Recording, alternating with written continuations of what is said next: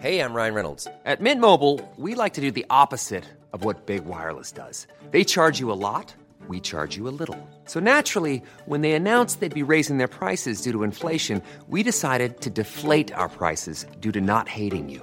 That's right. We're cutting the price of Mint Unlimited from $30 a month to just $15 a month. Give it a try at mintmobile.com slash switch. $45 upfront for three months plus taxes and fees. Promo rate for new customers for limited time. Unlimited more than 40 gigabytes per month. Slows. Full terms at mintmobile.com.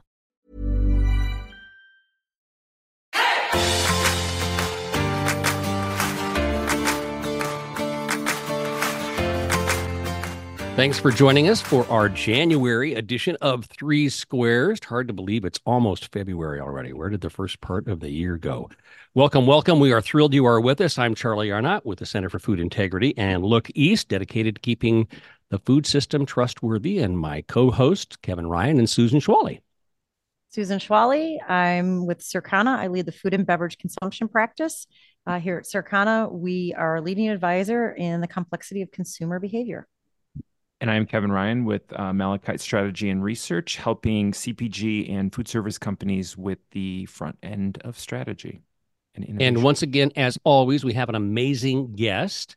He's uh, a, a, return guest, so we're thrilled when anybody agrees to come back more than once. So, Susan, yeah. why don't you do the honors of introducing Locke? Yeah, absolutely. Uh, this is a great honor. I've been worked with Locke. What is it now? Like six or seven years? I think it's almost closer to ten. Is it? Yeah. So um, Locke started his own consultancy last year, but it's continuing um, in his um, expertise around qualitative insights that well like i should let you describe what brainworks does but here let me read the official company line and then you can you can uh, explain it to us. So Brainwrk is a consumer research and strategy consultancy focusing on qualitative insights derived from observed marketplace behavior with an emphasis on creating actionable and client relevant trend forecasting and i can tell you how we work together is on that trend forecasting along with the consumer data and eating patterns in america so it's Locke, welcome to welcome to the show. Thank you, thank you. Uh, yeah, it's great to be back. Um, you know, it's been an interesting ride. You know, we really, whenever we set out to create Brainwrk, it was sort of looking at what was what we felt was missing in the qualitative space, and especially with the rise of big data, and then now we're starting to see people mention and whisper this synthetic data through AI. We were like, it feels like there's something uniquely missing in the qualitative view. So we set out to figure out how we could tell a qualitative research story that was more about the consumer narrative and how the consumer narrative of their day-to-day life impacts categories, impacts culture, events, brands. And then the fun part of that is going back to our clients and saying, okay, here's the consumer narrative. Let's figure out how you play into it. You know where do you intersect in that day-to-day life of the consumer rather than you know trying to force it to happen? So it's sort of like we look at the way we approach everything almost as either like a short story or a novel of how the consumer engages with a category or a trend or whatever the the client objective may be. Yeah i i, I love the work that you do and i would encourage everyone check out Brainwrk um, b-r-a-i-n-w-r-k Co online. And one of the things we want to talk about with with Locke today is that Brainwrk put out their 2024 predictions. Now, we are not going to do a top 10 trend list here. We've actually curated three different areas um, that we feel are going to impact the food and beverage industry. So, actually, Charlie, I think I'm I think you kind of have the first. Um, I do. I question. do. Yes. Yes. So, so Locke, I am a uh, a fan perhaps an obsessed fan with I was Costco. going to say that's cutting it lightly. That's yeah, that is cutting it lightly. So yeah. most of my clothes and, and nearly all of my food comes from Costco, and I get a great deal of grief, particularly for the clothes part. But that's okay. I'm all right with that. So uh, we know that retailers are, are focusing on balancing quality and value. But how are consumers rethinking brand loyalty when they're also trying to figure out how we balance inflation with shrinkflation? Yeah. So, well, first off, uh, you know, the big question is is is the Costco hot dog safe? And as of mm. right now, you know, we're still it's, in the, it's, the it's, realm where the price it's is almost holy. So we got to be careful there. Yeah.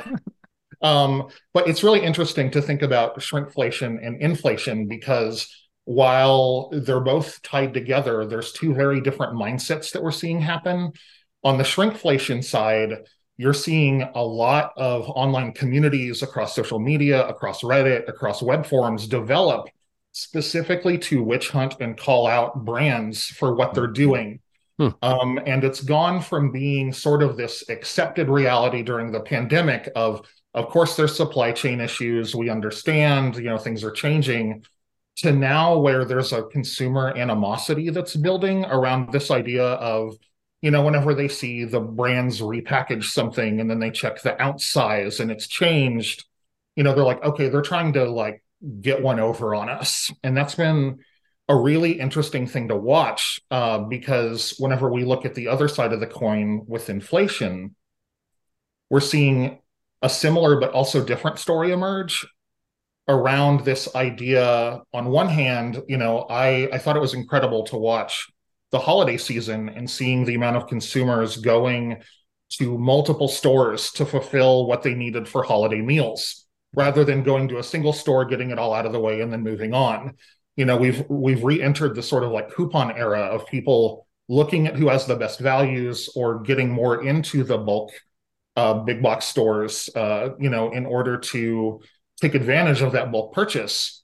The interesting thing is the idea, and this term has been around a couple years, but we're seeing it grow really because of a combination of inflation and shrinkflation of the rise of the ingredient only household. Hmm. So the idea there is that the consumer is no longer buying snack foods, sodas, whatever, because the price point is too high and they're either cutting that out of the cost of their grocery spend completely, or they're reinvesting it in ingredients they normally wouldn't buy that they haven't bought before in order to make some of those snack foods on their own because buying the raw ingredients they can make more for the money hmm. it's been really interesting to see that sort of grow mm-hmm. so so then what's the recommendation if you're a retailer or you're a cpg and you're forced with the reality of having to rationalize costs and package size do you be more transparent? I mean, what what's the recommendation if you're in that situation and you really aren't in a position to do anything else? It's a tough scenario, and I think that the transparency um, is really important right now. In a different type of transparency, you know, we've used transparency under the lens of green for years, and I think now it's more of just an honesty transparency of like, hey, this cost has to go up because of this, or we're trying to like offset it by changing something in this process uh, because right now, for whatever the reason may be, there's a lot of consumer animosity building. You know, uh, one of the ones that I just saw the other day that was really uh, interesting to look at was, um, I guess, Shake and Bake has removed the bag mm-hmm. from the, you know, the Shake and Bake kit. And whatever the reason may be for doing that, whether it's to save money or it's a shrinkflation case, you know, five years ago, something like that could have been spun as a green movement thing of getting rid of plastic. But whatever the scenario may be, consumers are now going, this is an issue with shrinkflation, and you're trying to do one over on me. Wow. You know, so it's just it's interesting because the the built-in animosity right now that's developing because of all of this, because it's hitting so many different segments, is just everyone is going to that immediate aggressive stance on it. Hmm. Was it was it Car- Carrefour that um isn't carrying Pepsi yeah. PepsiCo yes. snacks, yeah, yeah, and they, they because they put a tag on the shelf that said that the prices are too. I mean, they're actually taking a stand. Oh, they're taking it off the shelf. Multinational, yeah, and that's that's the first I had heard of that. I, I so I think what I'm hearing you say is that this is reaching kind of a tipping, a breaking point.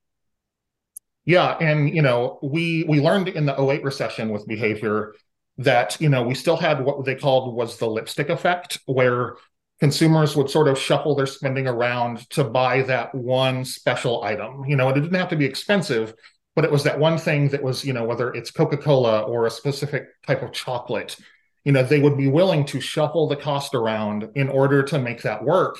And now with inflation, because even those splurges are getting to the point where they're not reasonable or rational, that lipstick effect for this round of cost is is disappearing.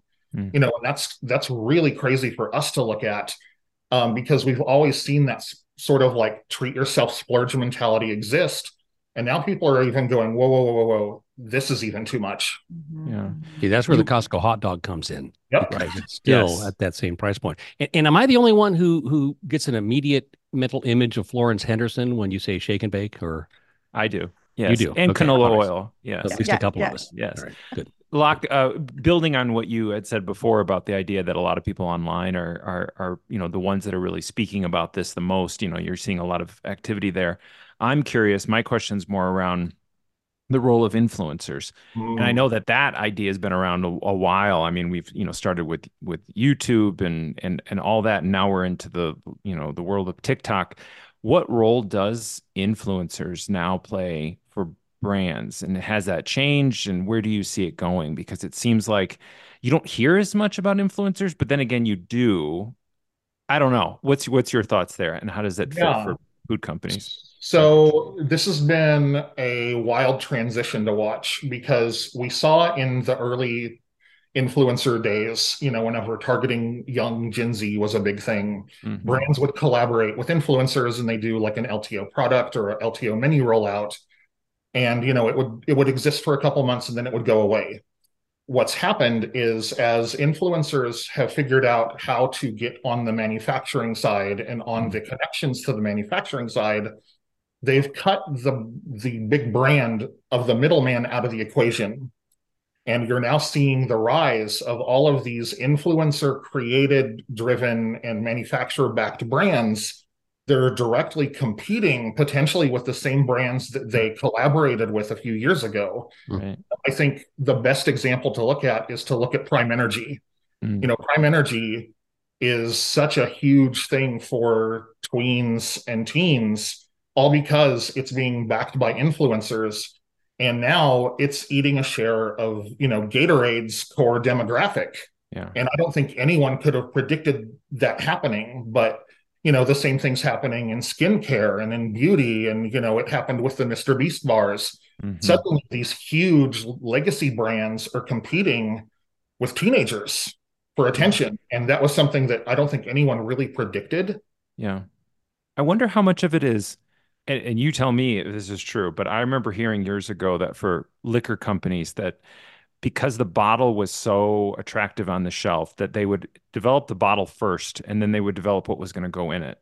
And when I look at these influencers, I'm thinking they're bringing the they're bringing the the, the attention first and then they have okay, what are we going to make behind it? And they, they can Yeah. pull that in. I don't know. That's the first thing that comes to my head. I mean, does that kind of speak to the idea that shows you how much attention that they can draw, how much pull they have that they can be that kind of leader um, when it comes to these categories?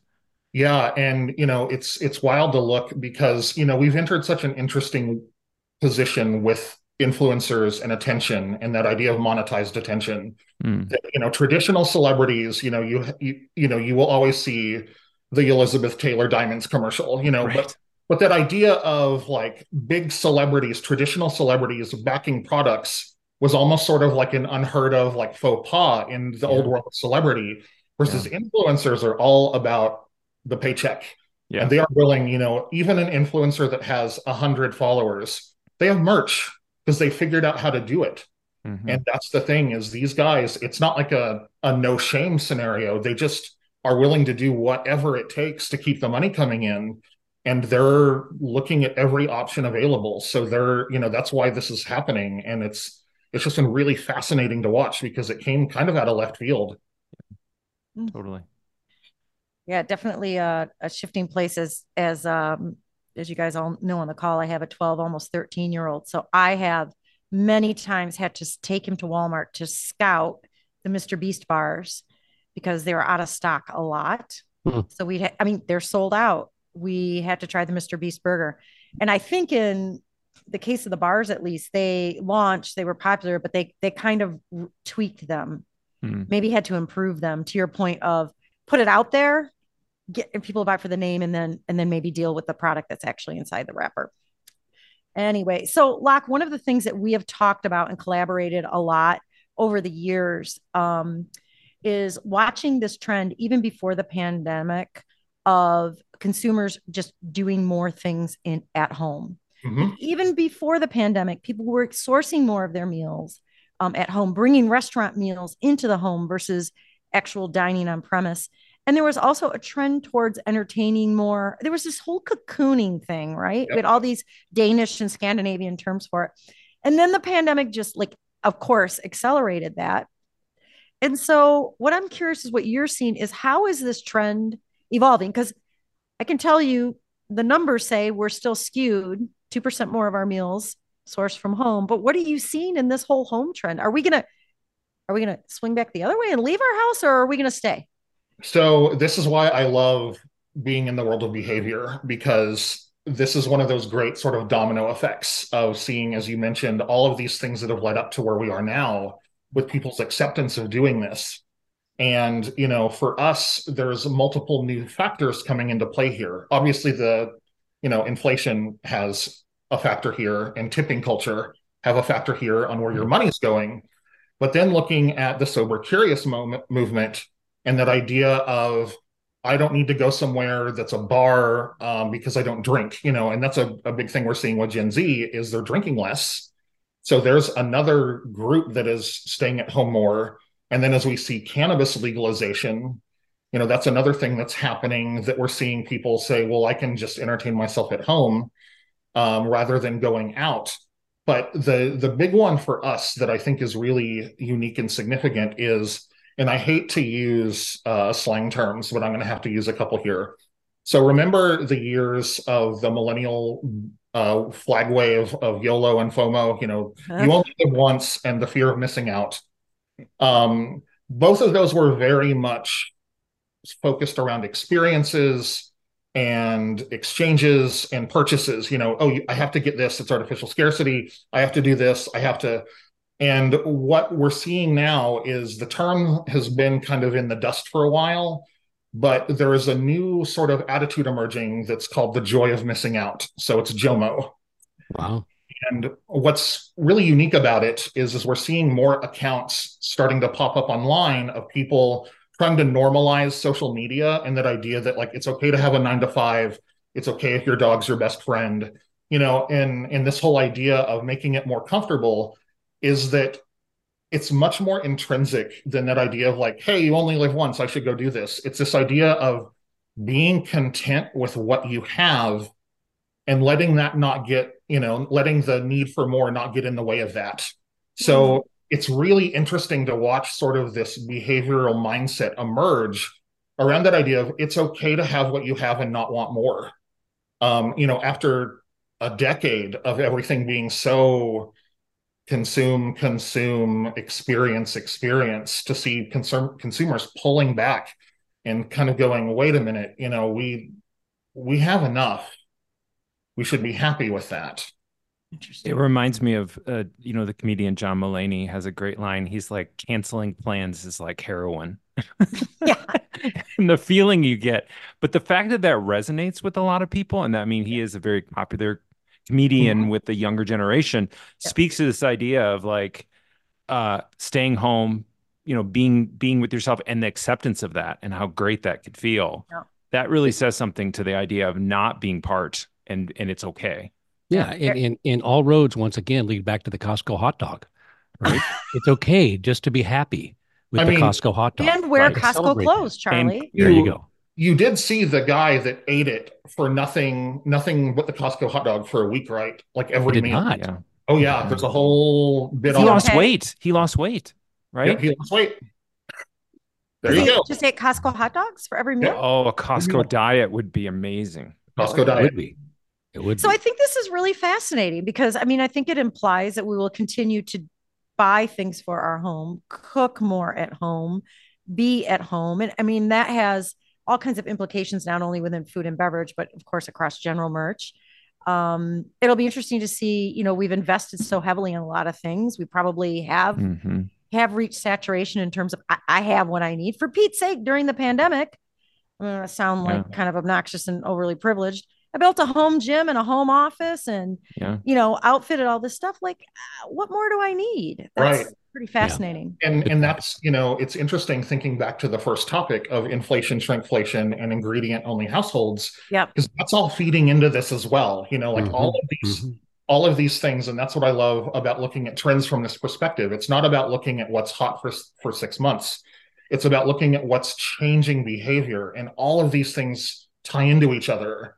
You know, and yeah. that thing and, is such a big deal you know, one thing I would say, like to to put this in perspective, because this is what Locke and I do. Like I have the measurement numbers and can get so far on the who, what, where, when, why, and I need some help with the why from Locke. And so what he's saying about um, these trends and the ingredient culture is we see that playing out as a decrease in volume declines in food and beverage sales. Right. Sure. And I'm constantly, the industry is constantly asking us, are Americans eating less? Americans are not eating less. And if you look at volume sales compared to the pre-pandemic, we we are approaching where we were. We're we're only we're slightly elevated. But if you're always running your business and of course looking at quarter over quarter, year over year, Mhm. we look like we're still decreasing. We are still normalizing out of that pandemic and we're about back where we were. So that really could tie into that feeling of that tipping point. I, I got enough. Yeah. You know, we're we're kind of stabilizing with this new normal. So it all hangs together, quant and qual. And I, I just love having that. You can see me spark, Locke. I love having those conversations with you. Locke, I'm curious on, on your side, how what does this mean for food service? Because I'm seeing more restaurants that are like Mm.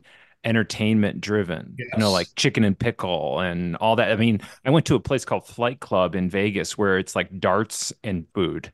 And Yeah. that's different. So it's like, is that their attempt to try to do to, you know, have another reason to believe to pull them out of the house? Yeah, so my business partner and I just went to a meeting Wednesday. I'm like, what day is it? Uh, Hmm. where the guy was talking about starting a bocce ball restaurant. Yeah. And their push for it is because it's a multi-purpose scenario where people can come in, they can get authentic Italian pizza, they can come in, it's a bar, they can come in, they can play games, it's all indoors, so it's weather inclusive. And that's sort of the mentality that we're starting to see is that these places have to rethink that idea of it has to be a multi-purpose space, you know, Right, and not right. go too far down the rabbit hole. But you know, we've been looking so much at what's going on with the idea of the third space, and I feel like this is starting to tap into what that evolution of the third space has to look like. Is it has to be multi-purpose? That's I wouldn't invest in that because anyone that came up with the idea of a bocce ball restaurant should know that meatballs should be on the table as well as donut holes because you go. Yeah. you should go all all Yeah. all All all, all balls. All balls. Perfect. I think that's right. Well, Locke, your insight is phenomenal as always. It, it triggers a lot of good thinking, good conversation. We thank you for that. We're going to transition now to the quiz, which you are more than welcome to stick around for and participate in. Uh, Kevin always comes up with something exciting. If you're interested in giving us an idea for the quiz or another idea for a speaker or topic, you can always reach out to us at three squares mail, the numeral three squares mail at gmail.com. Love to hear from you. Kevin, the floor is yours. All right, I always have to change it up because uh, my my colleagues here, they I think they do a lot of research ahead of time, assuming that they can guess what it's going to be. Because I'm guessing they're thinking, okay, it's either going to be January or February. It might be, you know, like a, a Groundhog Day or something themed. Mhm. No, I went all out. It's National Food Holidays in February, so crossed. Oh, So things that you know, there's a day for everything. Oh, yeah. the- on the calendar. So I'm going to start at the beginning of the month. And the beginning of the month on February 2nd is National Tater Tot Day. Oh, love the tater that. tot. Yeah. Love I got to write that down. So, which of the following is not not another name for the trademarked name Tater Tot? Because trademark is a trade is a trademark name. So, which of the following is not uh not another name for it? Is it A, Spud Puppies, B, Hash Bites, C, Tater Gems, or D, Potato Pom Poms? What was Which the is- second one? Uh, Hash Bites. Yeah, I'm going with hash bites. Okay, What was the first one again? First one was Spud Puppies. I'm going to go with the first one just because. Spud yeah, I got to go with the first one as well. Actually, no, you were all wrong. It's C. Tater Gems is not a name that has Tater been gems. used. Well, we can start no. using that now. Potato Gems, yes. Good Tater. Gems, no. So Spud Puppies is actually in the U.S. Cascadian Farms has Spud Puppies, Uh-huh. frozen Spud Puppies. Hash Bites is out of New Zealand, and Potato Pom Poms is out of Australia. Hmm. So- like if you say Super Bowl, you'll get sued. You can talk about the big game, but you can't say Super Bowl. That's right. That too is a trademark name. Although it's pretty close Oh. to, I, I hate to say it, but I mean, tater tots are so popular, it's almost close to Kleenex in It some is, ways. is. Yeah. Yeah, or Xerox. Cost protection. All right, exactly. All right, number two. Uh, uh, we're moving on to February third, National Carrot Cake Day. Uh, so uh, the first carrot cake contained what unusual ingredient? Was it A, an ivory button, D, a B, duck or pig liver, C, fish stock, or D, a well washed hair? Oh my God. Those are all horrific. uh, I'm going to go duck or pig liver. Okay. Susan's got that. I mean, anyone else could take that too, but I was going to go with that, but I'll I'll go with the button. Okay, a button Locke. Man, there's a part of me that feels like it's button, but I think I have to go with with Susan's answer here. Okay, Locke and Susan got it. it is B. The Yeah. original recipe, which is from the 15th century, called for a mixture of shredded carrot, fat, eggs, spices, breadcrumbs, and liver to be stuffed into a hollowed out carrot and then steamed or or baked. And so I that figured it is had to be the moisture, the fat, right? Yeah, it was considered to be the first carrot cake, and that's where we see that carrot cake came from. Didn't have So, yeah. involved in it though. No aspect. Sorry. Yeah. No. no But a that lovely been balance of medieval humors. Yes. Right. Yeah, Exactly. Yeah. All right. Next one. Uh, we're moving on to February 5th, National Nutella Day. Oh, So, which pair of world leaders are directly responsible for the rise of Nutella? Is it A, Napoleon and Hitler? B, Genghis Khan and JFK? C, Julia, uh, Julius Caesar and Winston Churchill? Or D, Emperor Hirohito and uh, Ronald Reagan? I'm going to go with with Napoleon and Hitler. Okay. this is responsible for the rise of Nutella. It is. They are. They these these two world leaders are directly responsible for the rise of Nutella. I'm going to go with D. D. Uh, Emperor Hirohito and Ronald Reagan. Okay. What were the other? There was Winston Churchill. Churchill's and, in there somewhere. Yeah. Uh, Julius Caesar and Winston Churchill. I- And I'm going Genghis Rome. I'm going Rome. Okay, I'm not Julius a guy, Caesar. but I'm still going Rome. Ro- All the right. Roman Empire. Right. Yeah, Roman Empire. Uh, it's uh, Charlie got it. It's it's Napoleon and Hitler. So back in 1806, Napoleon tried to freeze out the British commerce as a means to win the the the Napoleonic War, and as a result of the blockade that he did, the cost of chocolate went through the roof. So resourceful chocolatiers uh, started adding cho- uh, hazelnuts to the chocolate to stretch it, which came up with Gianduja, which is the the Italian hazelnut chocolate combination. And then a century later, chocolate again became expensive due to scarce uh, rationing during uh, World War II. Uh, and an Italian pastry maker named Ferrero Mm. used that same recipe that had been developed in 1806 to create Nutella. How about that? So there you go. All right, next one.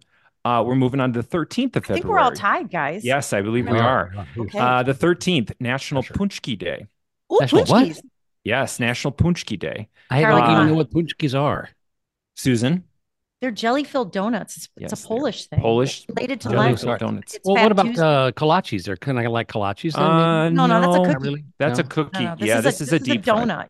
Donut. Yeah. Yeah. Okay. So Right. this Charlie. traditional Polish Fat Tuesday filled donut is a very popular Polish in Polish areas of the United States, uh, in- including Susan's backyard, as well as Chicago, which Susan spends a lot of time in as well. So a lot of punch. And my you're in hometown of Detroit. You're yeah, and you're in Paczki area. I'm in so Paczki what land. is the record number of Paczkis eaten eaten in 15 minutes? And they're about the size of like a, a jelly filled donut for uh for those that In don't 15 know. minutes. Are we just going to give you a 15 number? minutes. No, is Or- it oh. 12, 23, 31 or 44? 31. 31. 23. Locke. What did you say? 23.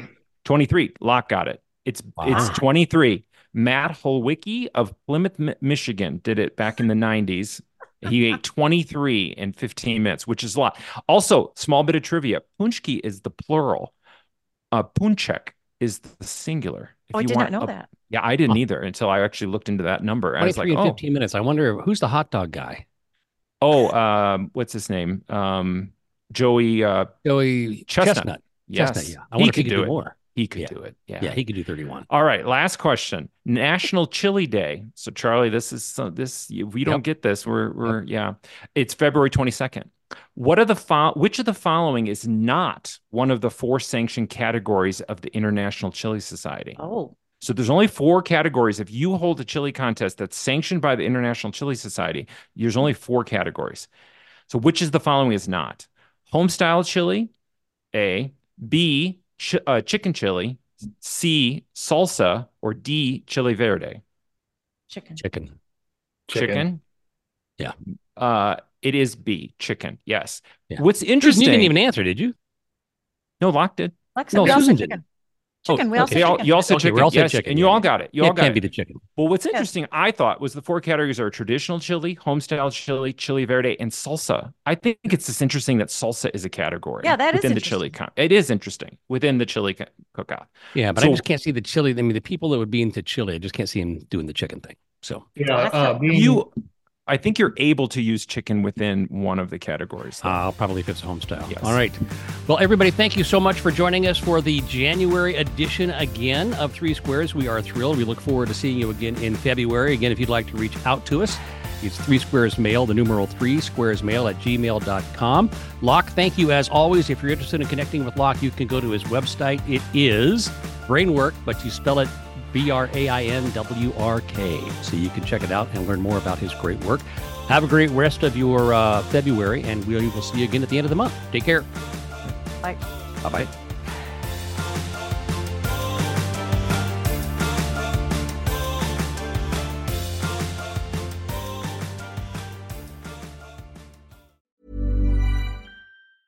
Ever catch yourself eating the same flavorless dinner three days in a row?